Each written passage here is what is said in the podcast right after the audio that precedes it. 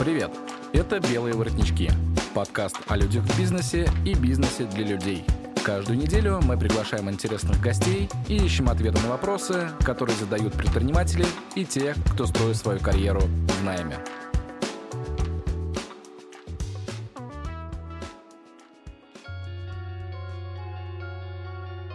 Здравствуйте, дорогие друзья! В эфире подкаст «Белые воротнички». А, с вами ведущий Максим Канухин – и у меня в гостях сегодня Павел Веселовский, менеджер по инновациям PwC в России.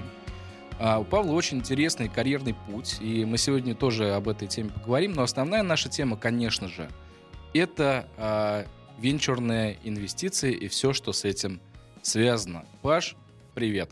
Привет, добрый вечер. А, сразу у меня к тебе вопрос. А, я как человек, который уже долгое время сотрудничает э, с различного рода стартапами, в том числе по программе «Мой бизнес», э, я тебе хочу задать вот такой вопрос. Э, куда пойти стартапу за деньгами? Очень хороший вопрос. В России или нет? Слушай, ну вот здесь давай, давай разделим. Вот куда в России пойти? Или, может быть, стартапу сразу стоит рассматривать вопрос иностранных инвестиций? Просто э, здесь это, ну, наверное, какие-то принципиальные различия все-таки имеет. Эта тема очень глубокая, широкая, можно ее обсуждать действительно достаточно долго. Для начала нужно определиться вообще, нужно ли идти стартапу за инвестициями. То есть э, обычно инвестиции требуются под рост продаж, под маркетинг. Как один из известных бизнес-ангелов сказал, инвестор хочет вот просто как э, в машину залить бензин, вставить ключ, и чтобы машина поехала.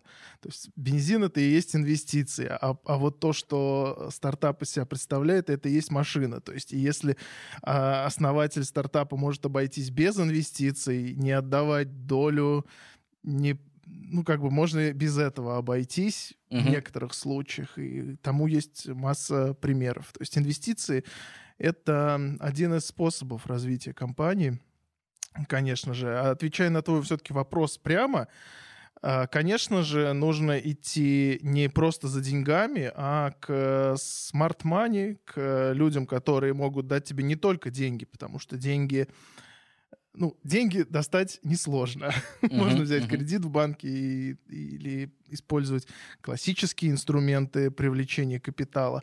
Но, как правило, на начальных стадиях развития технологических компаний, а по статистике большинство стартапов умирает не потому, что там э, не смогли сделать продукт, например, а потому что рынку не нужен э, продукт, нету клиентов, нету той потребности, боли, которую они закрывают.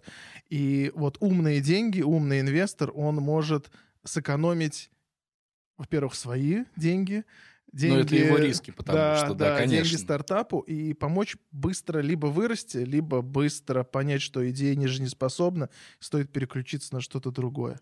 Правильно я понимаю, что в основном инвестор, а, он на себя принимает роль не только, не только с точки зрения как бы такого банка, да, то есть э, кошелька, но с точки зрения ментора для стартапа. То есть, условно, он берет а, и частично может быть, возглавляет какой-то департамент или, например, какое-то направление, э, там, создание продукта, тестирование продукта, тестирование аудитории. Э, или э, все-таки он как бы смотрит со стороны и только рекомендательным характером влияет на процесс? А, ну, такой, э, наверное, канонический, классический пример все-таки, когда инвестор не сильно влезет в операционку и дает команде воплотить полностью все их задумки – но есть и примеры, когда у инвесторов есть э, блокирующие, блокирующее право, право назначить генерального директора, финансового директора, CTO и так далее. Здесь как договориться? Как угу, договорятся? Угу. Слушай, тогда вот такой вопрос. А, были ли на практике, может быть, тебе известно, вот такие случаи, когда а, инвестор, да, по сути, своим правом, правом вето наоборот, э, из более-менее развивающегося стартапа превращал его э, в стартап, который ну, уже вряд ли имеет возможность стартануть хорошо.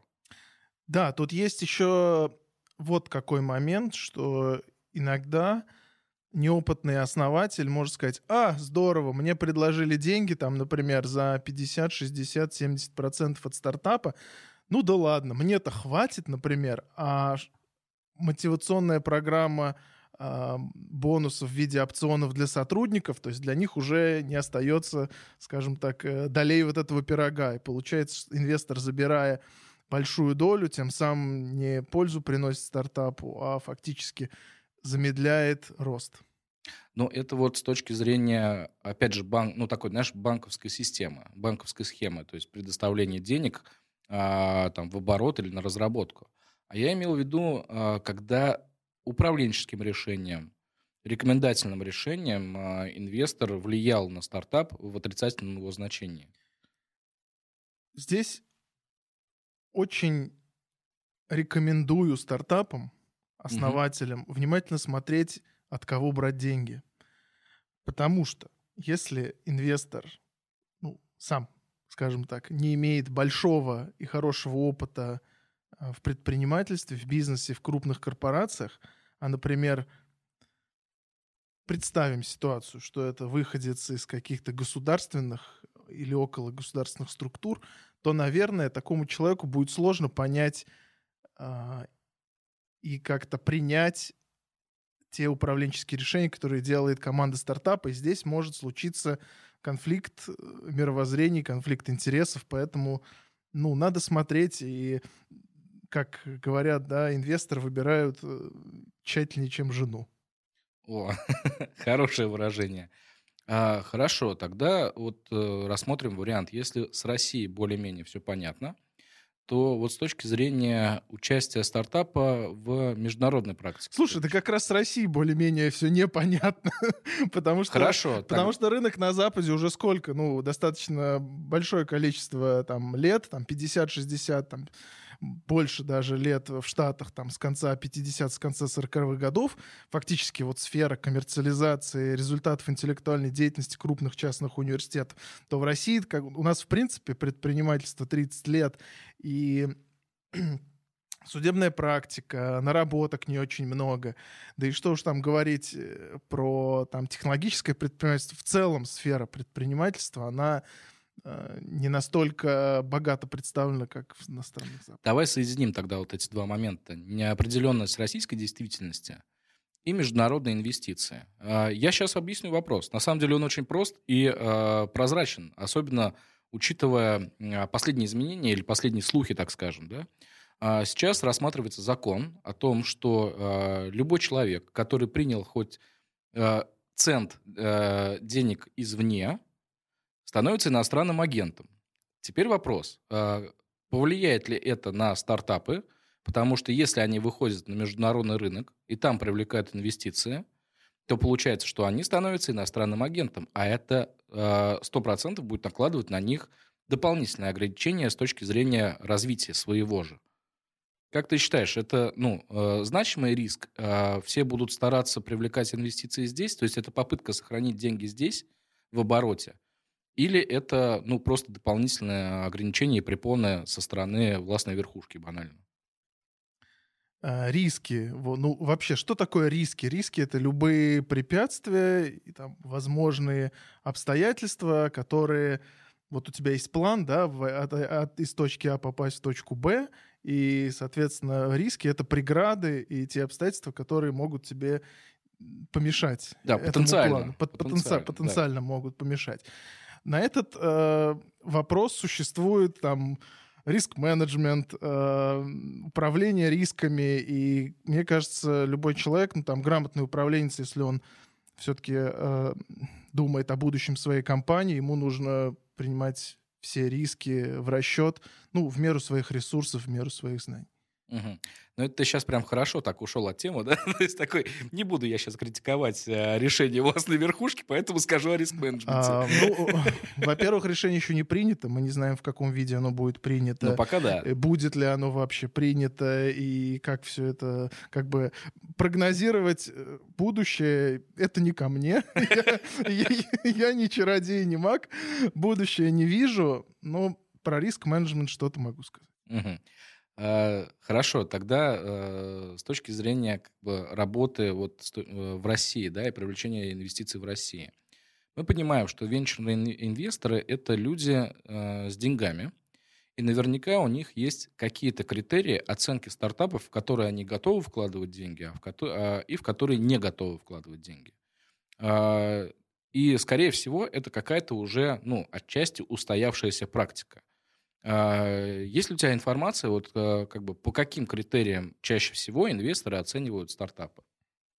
Да, конечно, эта информация, она, в общем-то, абсолютно не секретная, и на Википедии, в Гугле есть там много формул, учебников и подходов.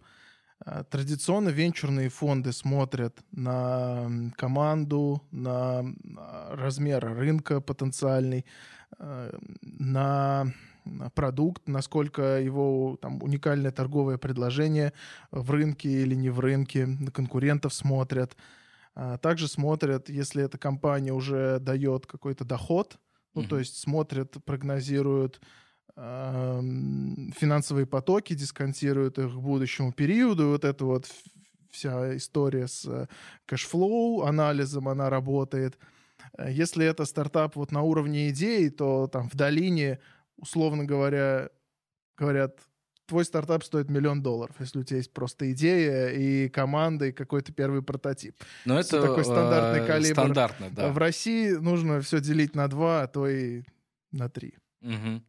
А, хорошо, то есть получается, что инвестор, он оценивает не только объективные цифровые данные, да, то есть, э, но и субъективно смотрит. Вот ты просто сказал про команду, а, и, соответственно, отсюда получается такое, знаешь, вот э, команда. Ну, это можно назвать как некая эфемерная субстанция, по сути. А, есть люди, вот она вроде команда. Но ведь э, мы прекрасно понимаем, что э, команда может, она может быть хамелеоном. То есть, условно, она вот здесь сейчас на питчинге выглядит как команда настоящая, а когда возвращается к себе в офис, становится разрозненной группой отдельных лиц, которым нафиг неинтересно это делать.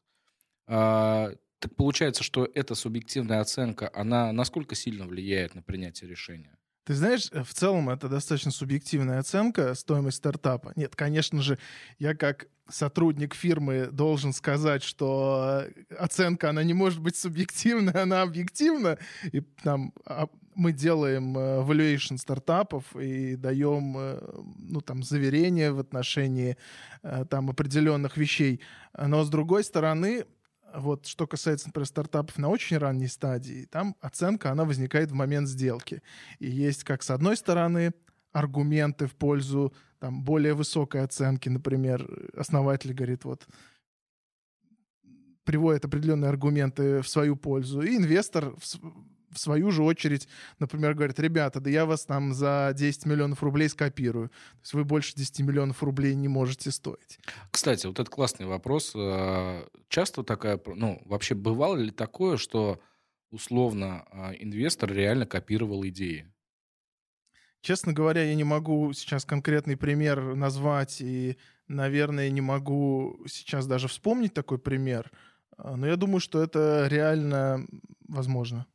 А это, а, ну, как ты думаешь, давай порассуждаем. Вот здесь я просто думаю, что если а, стартап старается привлекать деньги а, от частника, да, условно, не через какую-либо систему привлечения, да, там, там сообществ, бизнес-ангелов или еще что-то, то такая ситуация, мне кажется, вполне себе возможна.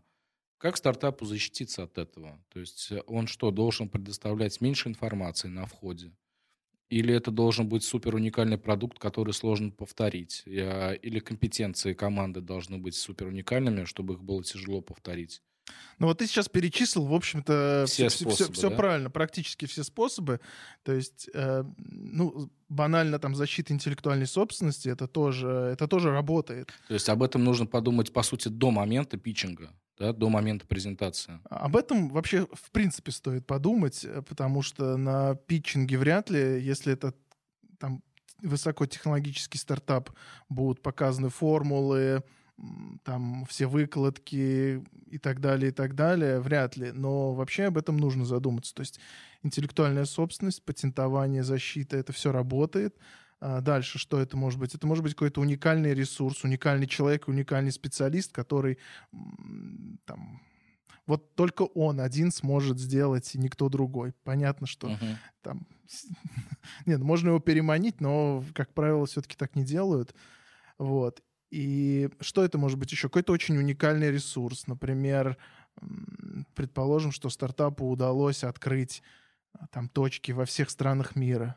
Мгм. То есть это, это тоже достаточно уникальный ресурс, который там Ну, тяжело повторить тяжело быстро, повторить, так, тяжело да. повторить быстро, да. И пока у конкурентов будет уходить время на то, чтобы повторить и пройти тот же путь, Мгм. стартап уже может уйти далеко вперед. Мгм. А, окей.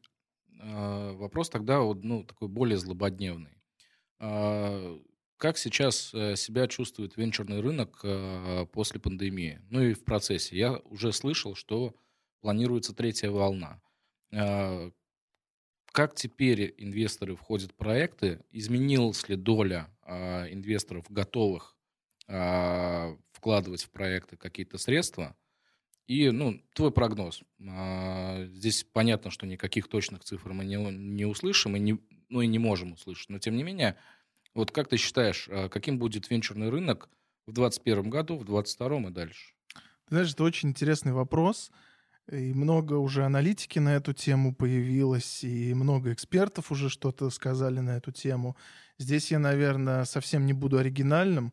Если вспомнить там такие стартапы, как Airbnb, Booking, они появились на фоне прошлого финансового кризиса, когда а, фактически да- давали возможность Но там был ипотечный кризис, он был связан с недвижимостью, и они, по сути, как бы... Вот... Это связано с тем, что э, это, это- это- природа кризиса не так важна, просто э, у людей стало меньше денег, и им нужно было закрывать те же потребности меньшим количеством, меньшим чеком. Мгм. Вот. И на, на этот счет появились как бы вот, вот эта вся уберизация. Э, Это, это тоже под- подстегнул кризис, эту волну. И в целом вот то, что мы сейчас видим, э, удаленка, онлайн-образование, э, онлайн Конференции и доставка, так э, далее. онлайн-конференции. э, Это все подстегнуло тоже бизнес. э, И на- ну, вот то, что мы видим, то, что я вижу, э, что касается онлайн-проектов, IT-проектов, ничего не поменялось, и э, инвесторы только испытали легкий шок и удивление, что сделки, оказывается, можно заключать не эм, перелетая 10 тысяч километров, Мгм. а сделая звонок по зубу. Мгм. Вот, Мгм. вот это уже некий такой shift, когнитивный диссонанс, может быть, даже в, какой, в какой-то степени, особенно для старшего поколения. Как же так, я даю пару миллионов долларов команде, которую я вообще даже не видел в глаза, и мы не сидели за одним столом. Э, этой серии, да, э, ты э, пожимал руку Фрэнку Синатре, да? А у тех, кто пожимал руку Фрэнку Синатре, свой кодекс чести. Вот здесь, наверное, примерно то же самое. Как же так, да? Я передаю действительно большие деньги, при этом даже руку не пожму, то есть, ну, банально. Это, это действительно удивительно, но люди привыкают. А ты знаешь еще, э, какое событие недавно произошло, а, ну, в целом, в, в эко- в экономической жизни страны, какое знаменательное событие впервые за 9 лет произошло? Ну, в венчурной отрасли, если можно так сказать. Слушай, ну, ве- нет, не знаю, давай. Российская компания вышла на IPO. Компания Озон Мгм. несколько дней назад, вот около недели назад, вышла на IPO на американской бирже. Это впервые вот практически за 10 лет. Мгм. Вот, вот такие вот новости. И если внимательно почитать э, в целом новости технологических компаний России, очень может быть, что это не последнее IPO за ближайшие годы, которое мы увидим среди российских именно технологических компаний. Мгм. Может быть, я сейчас делаю такой очень смелый прогноз, за который меня могут... эм, с- со мной смогут поспорить, но мне бы очень хотелось верить, что это действительно будет так, и это, знаешь, как говорят, а, врагам на зло. То есть вы Мгм. говорите, что рынки падают, а может быть, они и не падают. Мгм. Слушай, окей, ну вот, а если мы говорим о реальном секторе? То есть, условно, а, берем, например, а, во-первых, я хотел вот два вопроса тебе задать на эту тему. Насколько инвесторы вообще рассматривают реальный сектор с точки зрения а, своих инвестиций? А, Интересно им это или неинтересно? И второй момент, э, вот опять же, наверняка на реальный сектор все-таки инвестиций это отразилось в большей степени, нежели на технологические какие-то компании. Ну, технологический рынок, обзовем его так. А, что касается реального сектора, ну здесь я бы, например, назвал агро. То есть вот агро а, тематика, она по-прежнему тоже популярна среди...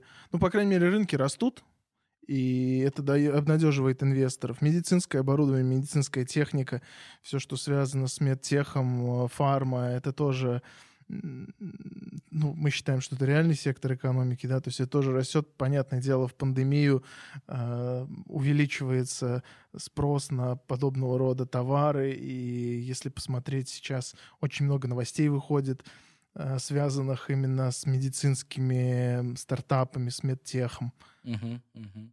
Ну, то есть, по сути, э, нужно смотреть на последние данные, э, какие рынки сейчас наиболее ну, стабильны, да, ну, понятно, что медтех, наверное, сейчас вообще на коне, условно. А, ведь если мы об этом говорим, что сейчас пандемия, ну, да, ну, понятное дело, что люди э, ринулись там к врачам и так далее. То есть отсюда, отсюда и спрос. То есть и в данном случае спрос рождает предложение. А, но, опять же, вот раз ты затронул тему а, фармы и все, всего вот это, с этим связанного, наверное, не секрет, да, если я скажу, что э, фармкомпании в целом очень сильно подвержены политическому влиянию. Как вообще, в принципе, обстоят дела с политикой и венчурными инвестициями? Политика влияет на них или не влияет? Сложно сказать. Э, честно говоря, даже затрудняюсь здесь какой-то дать комментарий, потому что все-таки Э, венчурные инвестиции — это в первую очередь венчурная сфера — это производная от экономики. Uh-huh. То есть понятное дело, что политика, конечно, она не может не влиять да, на экономическую сферу, но в первую очередь, конечно, так как венчурные инвестиции — это часть инвестиций в целом, которые являются частью большой экономики, uh-huh. то как, здесь больше, наверное, имеет смысл говорить про какие-то общеэкономические процессы. Наверное, вот как-то так. То есть я бы напрямую не взялся как-то увязывать э, вот, эти, вот эти две темы, хотя, да, разные эксперты так делают, но я бы не взялся. Uh-huh. То есть э, мир настолько большой, что если э, предприниматель чувствует себя некомфортно в какой-то одной локации, он может поехать э, в другую локацию, там развивать проект, потом в третью, потом в четвертую. Uh-huh. А на данный момент, э, окей, с этой, с этой темой понятно. Э, чуть-чуть резюмируем. Э, на данный момент какое количество стартапов э, после того, как они получают инвестиции, ну, по сути, прогорают? В среднем, вот какая процентовка выживаемости стартапа в технологическом, например, рынке? Ты знаешь, многое зависит от отрасли. Ну, то есть в IT, в IT-сфере – если это вот такой свободный рынок, ну там примерно, то есть смертность 90%, а то может быть и больше.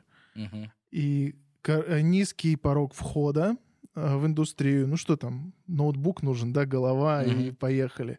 Mm-hmm. Вот. И, соответственно, все процессы э, быстрее, быстрее стартапы рождаются, быстрее умирают. Мы видим достаточно хорошую статистику в динамике, и можно поверить, померить. Э, то есть там 90% смертность плюс-минус. Это вот по всему миру так. В других отраслях, в hardware, э, в медтехе гораздо более длинные э, периоды, соответственно, там сложнее говорить о выживаемости, но это всегда выживаемость какая-то не очень большая, но там есть закон Паретта 2080, ну то есть вот, условно говоря,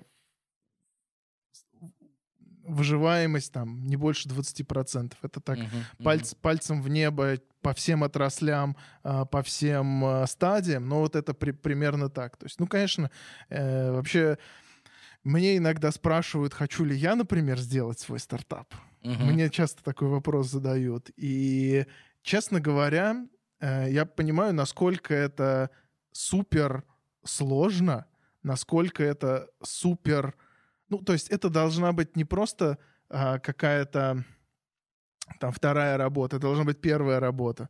То uh-huh. есть нужно просто иметь невероятное количество желания и быть супер-супер-супер просто топ э, человеком, чтобы действительно сказать, да, я там действительно способен на это. То есть и инвесторы, они как раз вот таких вот фаундеров ищут, основателей, которые приходят в бар и через два часа перезнакомился со всеми девушками в этом баре. Интересно. Слушай, а, окей, тогда такой вопрос. А, ты как наблюдатель вот этих стартапов, наверняка, может быть, какие-то вещи замечал, а, что какие-то стартапы со своими характеристиками выживают больше, чем все остальные. Но я хочу пойти от обратного. Какие чаще всего, на твой взгляд, ошибки совершает основатель или команда, когда пытаются вывести стартап там, ну, на рынок, как минимум на, там, на любой, да, региональный или масштабироваться и так далее?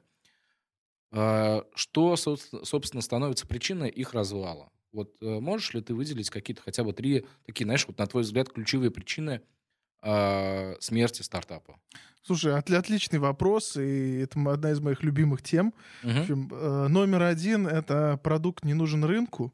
Ну, то есть ребята что-то запилили, даже, может быть, очень опытные ребята, но находясь скажем так, в своей скорлупе, находясь внутри своих э, галлюцинаций и того, как они думают, как устроен рынок, Угу. Они делают продукт, который не отвечает реальным потребностям рынка, и тем самым как бы они разбиваются об эту суровую действительность, не привлекают первых клиентов, а может быть там вторых и третьих. Проходит полгода, денег нет, команда демотивирована. Угу. Ну, в общем, так себе история. Слушай, окей, тогда вот такой вопрос. А часто вообще есть, стартапы... Есть еще причины провала. Да, мы сейчас это проговорим. Я просто вот пока вот эту тему а, ты обозначил, да, что продукт не нужен рынку. А, ведь, по сути, для того, чтобы понять, нужен ли продукт рынку, мы, ну, у нас ограниченное количество инструментов. А, я просто поделюсь, да, со своей практикой, тоже работая там а, со, стартап, со стартапами в мой бизнес, замечаю такую штуку, что команда очень редко проводит хоть малейшие исследования точки зрения как бы разработки продукта. Вот они пилят сами в себе как бы, и ну окей. Да, мы думаем, что вот так. Некоторые проводят действительно какой-то определенный там опрос, может быть даже фокус-группы, но это mm-hmm. очень мало. А некоторые, например, тестируют еще круче. Мне, кстати, вот этот вот элемент тестировки, он мне больше всех нравится, это краудфандинговые платформы. Да. А, потому что понятно, что и фокус-группы, и опросы, это все все равно достаточно эфемерно, потому что они могут наговорить все, что угодно, но все может измениться, когда придется за это заплатить. Конечно. А краундфандинг наоборот. Как бы. И вот это, конечно, да, это крутая штука. А, неужели действительно там, сейчас, а, учитывая огромное количество знаний вокруг, да, интернет — огромная площадка, где можно получить любую информацию, как использовать тот или иной инструмент, а, команды замыкаются в себе — и не используют эти инструменты. Слушай, ну это как бросить курить. Все знают, что это вредно, но почему-то не так просто э, это сделать. Все знают, что нужно идти клиентам, но почему-то этого не делают. Это действительно очень хороший вопрос. И порой, ну, ты знаешь, э, это, как сказать, выйти из зоны комфорта, да, то есть, э, и вот, возвращаясь к предыдущему тезису, что это должен быть человек, который э, за два, за, за, два, за два часа познакомится со всеми девушками в баре, потому что он привык выходить из зоны комфорта, и для него это как бы окей. Mm-hmm. Вот, и он, mm-hmm. он там способен и клиенту сходить, и, значит, команду свою правильно настроить с точки зрения там видение, как, куда мы должны развиваться. А, лю особенно технари, то есть им приятно, они находятся в зоне комфорта, им приятно, когда они делают свое любимое дело. А, кодят, ну то есть мы... кодят. Мы, мы, мы сейчас говорим о том, что в целом э, технари, ну, более интровертивные, соответственно, отсюда возникает, да, их прям реально сложность выйти в люди. А, в целом, по больнице в среднем да. То есть я вот очень много раз видел реально крутых технарей, про которых говорят, знаешь, компьютер дымится. Вот да, ребята, у которых дымится компьютер, но они приходят к клиентам, ну вот я как э, там консультант из четверки, я вижу, как они общаются с клиентами, я просто за голову хватаюсь, думаю, господи, ребята, ну так же просто вы не с той стороны подходите к снаряду. Ну да, да, да. Слушай, ну это да, на самом деле я на своей практике тоже очень часто это прям вижу, и это очень... Мне всегда страшно, честно говоря, потому что здесь, э, знаешь как, одно дело, когда ты, э, ну, как бы уровень твоих личных инвестиций в проект, он не очень большой, и эти деньги не последние. А другой вопрос, когда ты вкладываешь собственные средства и при этом подходишь к этому вопросу а, ну, уже условно спустя рукава. Да, есть, и, бы... и никто же не говорит, что делать стартапы и предпринимательство это просто. Если бы это было бы просто... Это делали бы все, да. Вот, а это очень сложно. И вот, эм, отвечая на твой вопрос про э, провалы, вот на втором месте это компетенции команды и в, в целом команда, насколько она крутая, насколько она офигенная. То есть предположим, вот такую ситуацию, вообразим, что одновременно с этим стар с стартапом в России такую же тему разрабатывают еще 30 стартапов по всему миру. Угу. И в сферический вакууме пример, когда инвестор, условно говоря, думает, кому из 30, вот, э, в, в кого из 30 вложить деньги. В 5 счастливчиков из 30. Вот как попасть в эти топ-5 из топ-30? Это быть супер командой, действительно, потому угу. что а иначе, а, а иначе никак не получится. И если команда разбалансирована, то есть нет, предпри, нет предпринимателя, например, команды технарей, им будет очень сложно конкурировать с такой же командой, где есть там мощный предприниматель. Кстати, вот поэтому э, там студенческие команды стартапов э, ну, разваливаются как бы Угу. Почти всегда, вот так угу, вот скажем. Угу. Ну, потому что порой не хватает компетенций. То есть, если посмотреть э, в долине, по-моему, средний возраст э, основателя успешного стартапа это вот 45 лет. В России это может быть чуть поменьше, 35 лет. То есть к этому возрасту человек уже поработал там в корпорации, уже mm хорошо знает отрасль. В его записной книжке в телефоне э, есть э, контакты там первых клиентов, а может быть даже там вторых, десятых клиентов. И в этом плане Э, то, насколько команда зрелая, насколько в ней есть хорошие компетенции, э, это тоже фактор успеха. И возвращаясь к совсем первому вопросу по поводу smart money, то есть э, как раз когда команда испытывает нехватку некой компетенции, очень важной, там, ну, как правило, это про продажи там, или про маркетинг на очень хорошем уровне, то первый инвестор — Э, если это человек там с хорошим корпоративным бэкграундом, может там своей записной книжкой, своими, своим опытом вот закрыть вот эту часть компетенции, которая не достает в команде. Угу. А, окей, и третья, какая причина, на твой взгляд?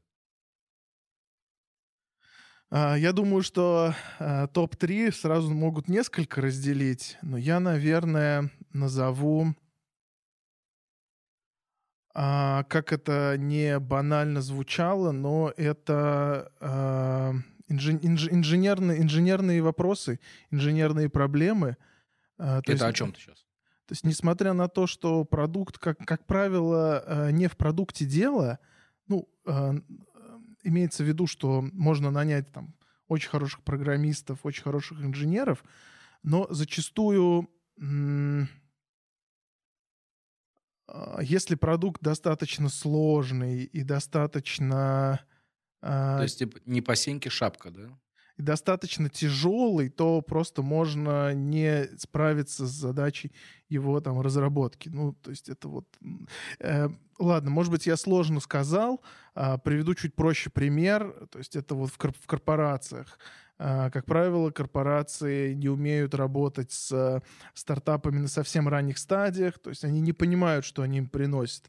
Там, где документация, там, а безопасники говорят, а где сертификация, а у вас там в ЦОДе, не в ЦОДе, а у вас там GDPR, не GDPR и так далее. И э, вот э, зрелость продукта, она иногда тоже там, подводит стартапы на, на ранней стадии. Вот, ну, Э, Наверное, так. И еще это э, недооцененность рынка, конечно же. То есть стартап может сделать очень хороший продукт, э, наращивать продажи, но при этом э, за 3, 4, 5 лет э, просто продать во всех своих клиентах, там, например, в России либо в СНГ, и на этом может рынок тоже закончиться. Ну, ну как правило, э, все-таки опытные стартапы, они редко такую ошибку совершают, но бывает, что совершают. Слушай, а знаешь, у меня сейчас какой вопрос в голове крутится? А есть ли какое-то а, волшебное число стартапов? То есть с какого момента, а, какой стартап у команды или у конкретного основателя а, чаще всего выстреливает? Ой, слушай, отличный вопрос. Я очень люблю серийных предпринимателей. То есть серийные предприниматели — люди, которые, э, ну там, сделал один стартап, через 5-7 лет пошел там, сделал другой стартап. Это не хорошо, не плохо, это просто такой стиль предпринимательства. То есть кто-то за... Э, скажем так, то, чтобы делать бизнес всю свою жизнь, э, одна компания, ну вот кому-то нужно печь э, бизнесы как пирожки. И э, у таких людей, как правило, глаз алмаз, то есть большой опыт, и если у человека, например, там два провала, 4-5 успехов, то с очень высокой долей вероятности он сделает успешный бизнес, успешный стартап в будущем. И, например, ну, там, в, в российской ментальности человек сделал провал, да, он неудачник, например. В западной ментальности человек сделал провал, он получил опыт. Угу, Это угу. значит, что, скорее всего, он на те же грабли не наступит, и он более э, заслуживает доверия как основатель стартапа, нежели тот, кто, например, вообще ничего не сделал. Угу. Тут так, интересное, правда, сравнение. А, отсутствие да, стартапа и один проваленный. А, но это у нас же есть все-таки поговорка. Вот здесь я, знаешь, на самом деле такой... Ну, это спорный момент, мне кажется. А, потому что у нас же есть поговорка, за одного битого двух небитых дают. И вот здесь э, как раз вот об этом же речь да. в том числе, что а, этот человек с опытом, он понимает, как это работает, и на что он собственно, на какие грабли он наступал ранее. Он на эти грабли, конечно, второй раз не наступит. Да, и вот с точки зрения вот, про карьерного пути очень прикольно, когда там выпускник университета э, в начале там, поработал в стартапе, потом поработал в компании среднего размера, потом поработал в корпорации, может быть, там 5-7 лет, и потом перешел опять, например, э, работать либо в стартап, либо там начал, э, ну, уже основал свой стартап, не как наемный сотрудник в стартапе, а как основатель. То есть вот так, люди с таким бэкграундом, они прям, ну, очень хорошо понимают, что, что такое стартап, что такое корпорация, и уже более осознанно подходят к тому, как вести бизнес. Угу. Слушай, да, ну вот опять же вопрос – какая цифра, а, ну, есть ли волшебная цифра, ну, по статистике? Например, третий стартап чаще всего становится успешным или наоборот? Не знаю, не знаю. Не задавался таким вопросом, никак. честно, не знаю. Ну ок, ладно, хорошо. Не знаю. А, хорошо. Окей, давай тогда немножко а, вот в эту тему уйдем а, с точки зрения карьерного развития твоего. А, с точки зрения венчуров и стартапов более-менее все ну, становится прозрачно и понятно. А, хотел бы вот, э, знаешь, чтобы ты поделился опытом со слушателями, что такое работать в большой четверке, а, потому что, на мой взгляд, у тебя очень интересная в этом плане сложилась карьера. Правильно я понимаю, что Science Slam твоя идея была? Ну, в, в, э, не совсем. Нет. Так, хорошо. а, давай я тогда перечислю то, что я знаю, а ты давай, меня поправишь, где давай. нужно. То есть Science Slam, uh, Yellow Rockets.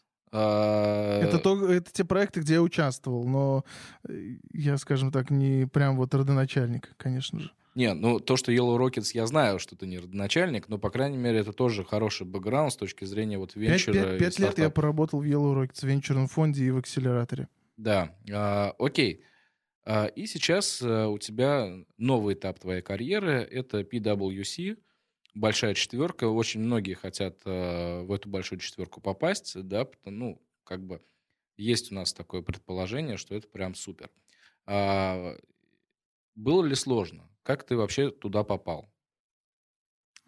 А, как я попал в PwC? Я прошел собеседование. Так, то есть все вот так просто. Ну, конечно же, нет. Знаешь, это как, э, как вы поступили в университет. Нужно было сдать экзамен. Мне на эту тему больше другая шутка нравится, знаешь, из серии э, преступника задержали, да, как вас задержали? Блестяще. Э, ну, да, нужно было пройти несколько собеседований и как сейчас выглядит да. процесс отбора в э, большую четверку? Насколько я знаю, э, там есть несколько уровней.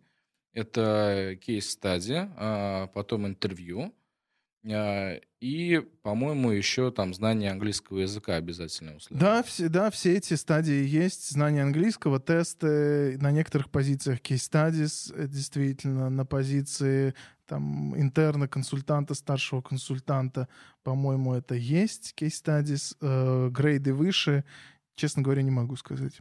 Угу. А, ты, э, ну, по сути, сейчас ты переехал в Москву, э, и вот я бы хотел такой вопрос задать. А, было ли сложно погружаться в компанию, учитывая, что у тебя вообще контекст изменился полностью?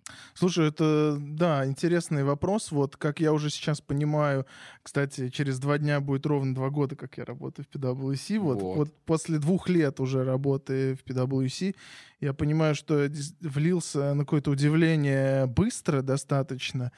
Эм, наверное, э, мне помогли, помогло мое руководство в первую очередь достаточно быстро меня а, погрузить в контекст, э, как ты говоришь. И все-таки вот я почувствовал, что вот это есть система анбординга, когда достаточно быстро э, через тренинги, через коучинг э, персональный тебя как бы вводят в курс дела, потому что вот у нас говорят, что первый год он на то, чтобы войти в должность. Uh-huh. То есть никто не ждет от тебя, что ты придешь и сразу начнешь э, сдвигать горы. То есть первый год это вот на то, чтобы войти в должность, осмотреться, э, сформулировать свои цели там на второй год и уже полномерно достигать цели.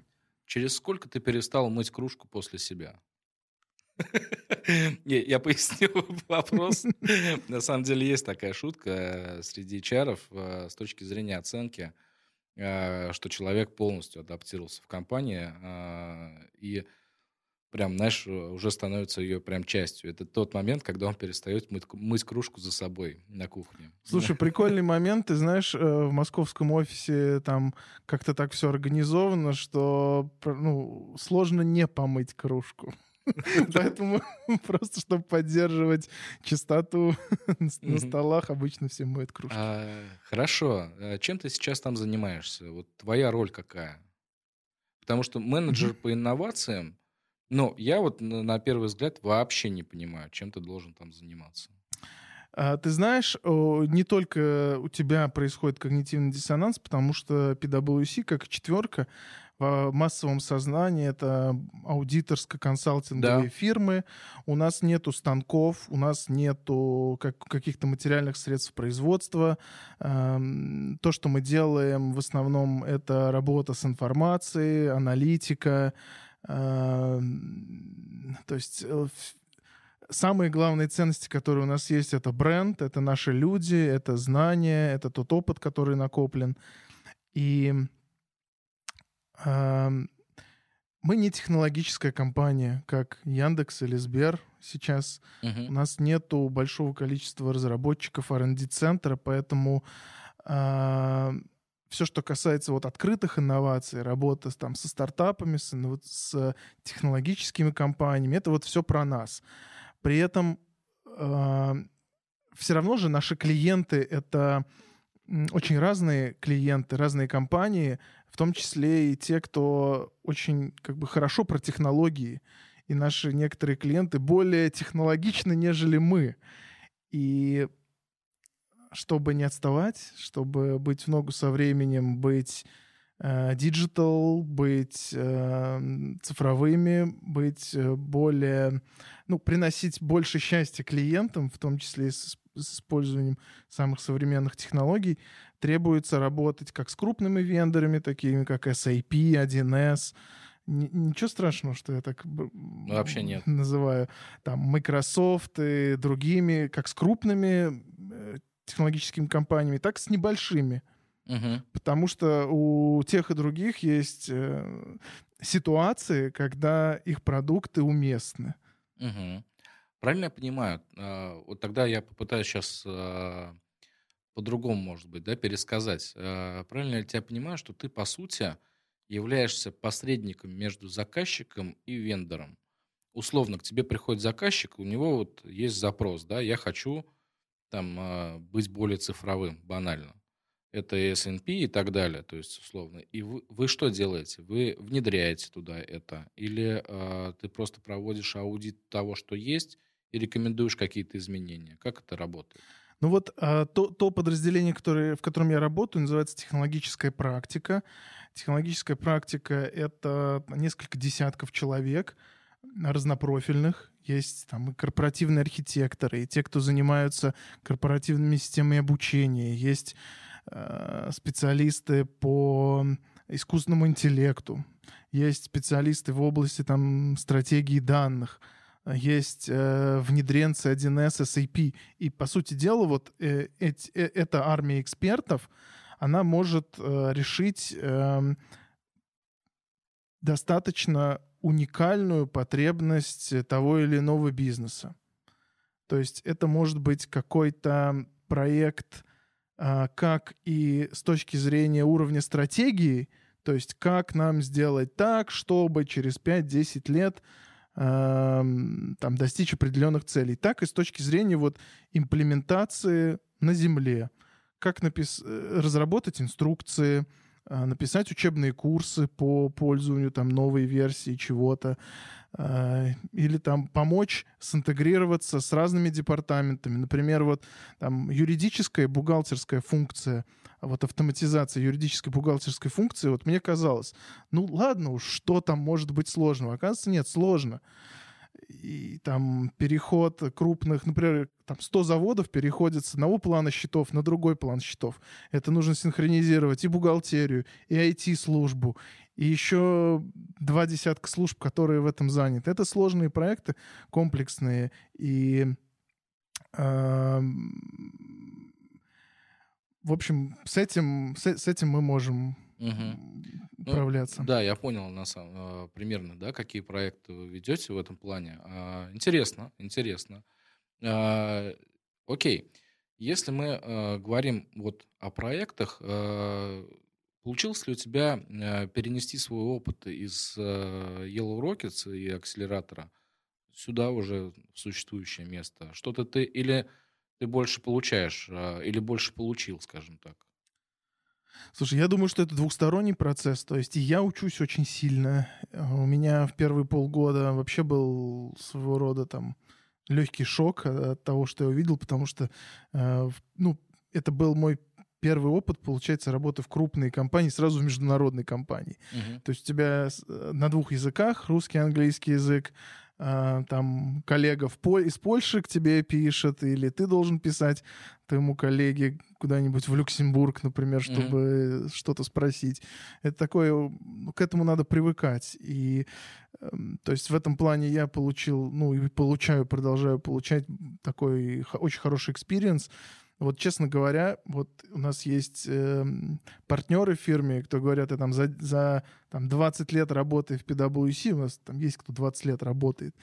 Ну, то есть ни, ни дня не скучал. Вот я вот так же, вот, в принципе, мне каждый день э, не скучно совершенно. Но так, так и мои коллеги тоже действительно у меня учатся, потому что э, культура инноваций, культура рисковать, это вообще достаточно очень новая тема для, там, для нас, как для аудиторской фирмы. То есть, э, что такое аудит? Аудит — это если ты э, где-то ошибся, э, там, в подсчетах, да, в расчетах, то есть ты совершил фатальную роковую ошибку.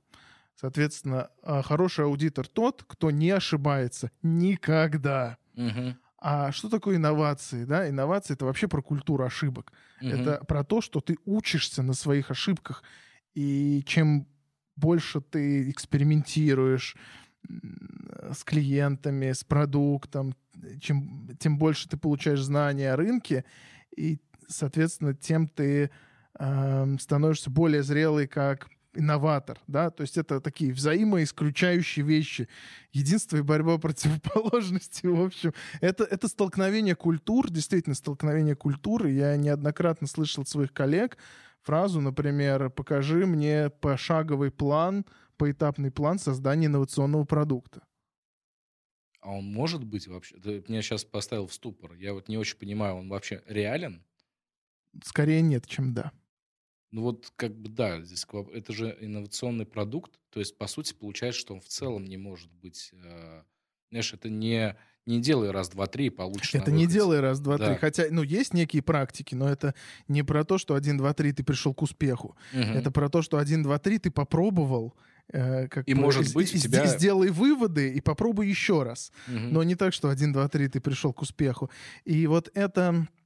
Э, ну, вот это вот столкновение как бы культур, и, ну, и мне было тяжело, и моим коллегам тоже, кто со мной общался, действительно, это, ну, такой experience, опыт, особенно тем, кто долгое время проработал в корпорациях, в корпорации, да, это действительно так, но в целом как бы от этого польза всем, э, и я обогащаюсь, соответственно, корпоративной культурой, и э, мои коллеги обогащаются. Сейчас у нас даже вот меня моя коллега занимается внутренней программой по инкубированию идей внутренних проектов.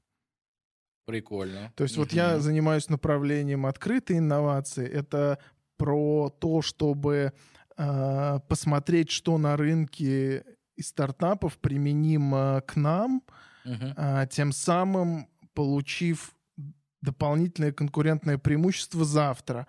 А она отвечает на вопрос, какие а, интеллектуальные ресурсы внутри фирмы можно использовать для того, чтобы раскрыть вот инновационный потенциал. Ну, то есть ты занимаешься таким внешним бенчмаркингом, да, а она внутренним, по сути. Это сообщающиеся сосуды. Да. Это сообщающиеся сосуды. Угу. Слушай, круто. А, окей, а, как в это все, а, ну вот если мы говорим о всем пути, да, вошел Science Slam. О чем это и зачем это? Ох, ну ты вспомнил. Конечно, потому что мне этот проект, честно говоря, очень нравился. Я как ну, продолжение этого проекта сейчас вижу другой проект как продолжение. Это, а, господи, а, канал на Ютубе есть «Антропология». Есть. Вот, и вот, собственно, там э, разрушают все эти мракобесные истории. Вот, мне кажется, Science Slam это примерно об этом. Слушай, ну, научно-популярные вещи, они сейчас достаточно хорошо развиты. То есть, э, что такое Science Slam? Это научные битвы, научно-популярный формат э, мероприятий. На сцене бара или клуба выступают ученые. Это такой формат интеллектуального досуга для э, гостей, для ученых это возможность э, выйти из зоны комфорта, потренироваться, самореализоваться. Э, у многих слеймеров, как их называют, э, кто там в 13 в 14 в 15 году выступал, сейчас, ну, то есть э, карьера однозначно меняется у людей. То есть есть люди, у кого книги выходят, кого приглашают там на работу какие-то видные издания и лаборатории. Кто-то идет к ним как молодым ученым в качестве там, ну, магистрантов или а, бакалавров, просто потому что яркий человек.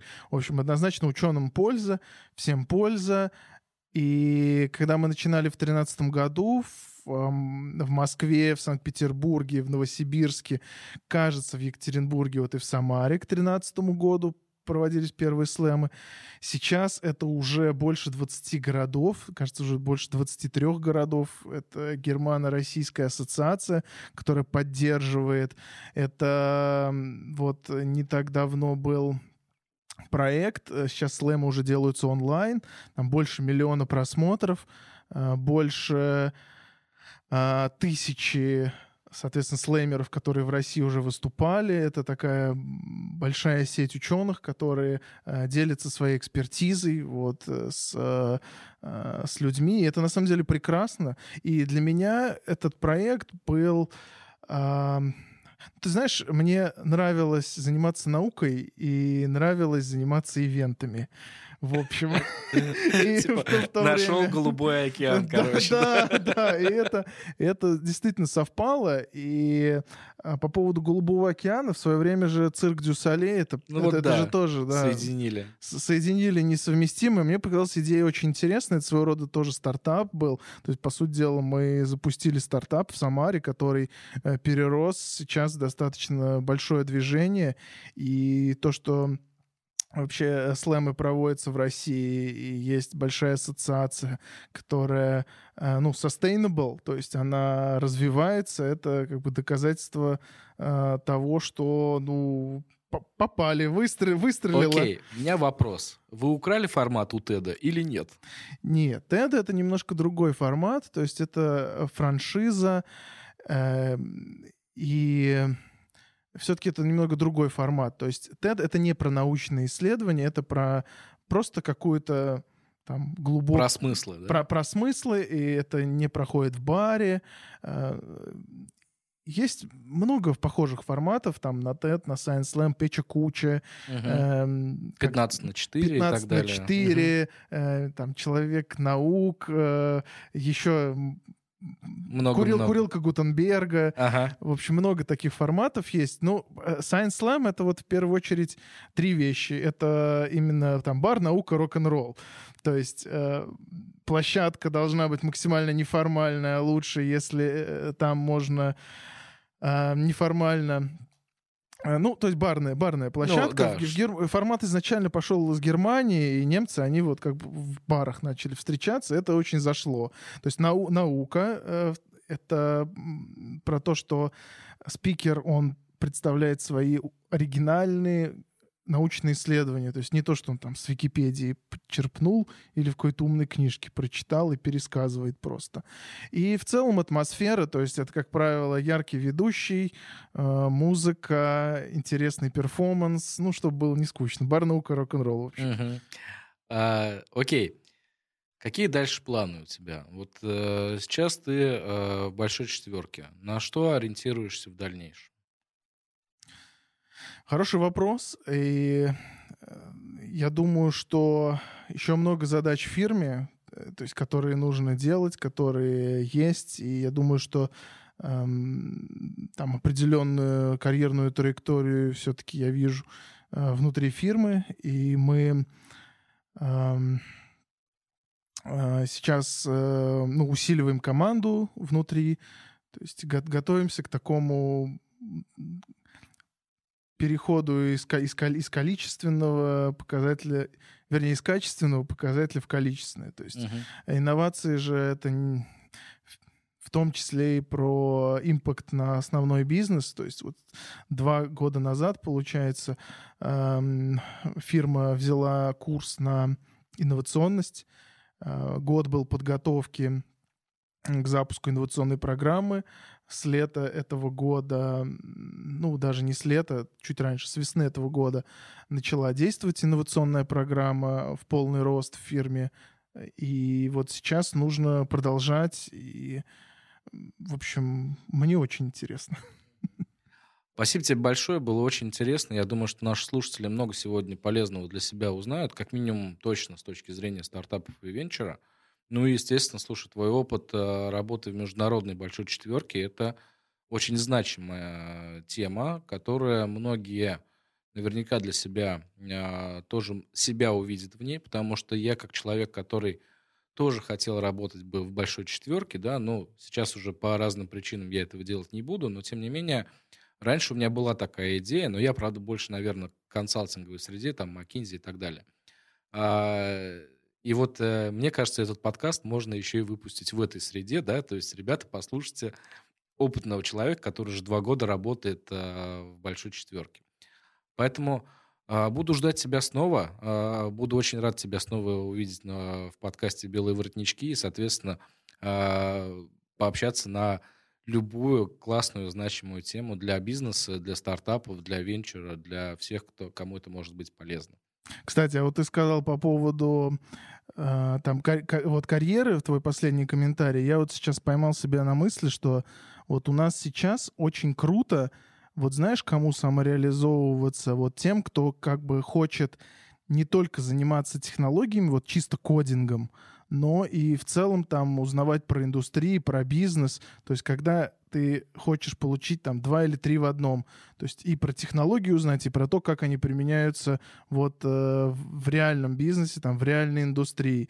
И вот э, мне кажется, вот в этом вот ценность тоже э, там PwC как э, такой э, технологически ориентированный э, фирмы, которая занимается там работой в разных индустриях, э, на, на разных проектах, это как раз именно вот этот такой вот достаточно уникальный опыт, когда ты можешь, э, по сути дела, там не только программировать, но еще и Э, научиться общаться с бизнес-заказчиком.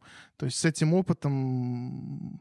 Ну, Потом ну, с руками ну, ну, отрывают. Чему, ты, ты понимаешь, к чему я? Про то, да. что можно... Э, э, то есть это, это и есть качество как раз основателя стартапа, в том числе, когда ты можешь и закодить, и пойти продать. Угу, угу.